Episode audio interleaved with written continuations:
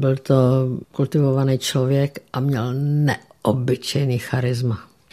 Protože jak jsem tam tak seděla proti němu, u toho stolu jsme seděli, tak se říkává, byli tam dva lidi a tlumočník. Tlumočník se nepočítá. To byl takový pro mě zážitek. On ty lidi kolem sebe přikryl jakoby takovou clonou, takový sympatie. A když jsme tam přišli, tak tam byla jaksi nepříliš vstřícná atmosféra, protože zřejmě pan Gorbačov byl vyškolen, že Havel je milionářský synek a nepřítel Sovětského svazu a tak dál. A oni si během ty debaty, která původně měla být tři čtvrtě hodinová, pak jsme tam byli hodinu a půl, tak si tak padli navzájem do oka, tak si byli sympatičtí a tak si hezky povídali a teď ten rozhovor tekl skrze mě.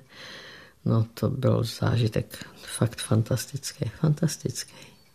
Tam se upeklo, kdy odejdou sovětská vojska. Proto mě vždycky mrzí a považuji za nespravedlnost, když se říká, že je to všechno zásluha Michaela Kocába. Ne, to byl jenom jako jeden z vršků hledovce, ale to se peklo tam a to taky pekl Jaroslav Šedivý, který byl diplomát a to bylo jaksi jinak všechno. A tak to bývá.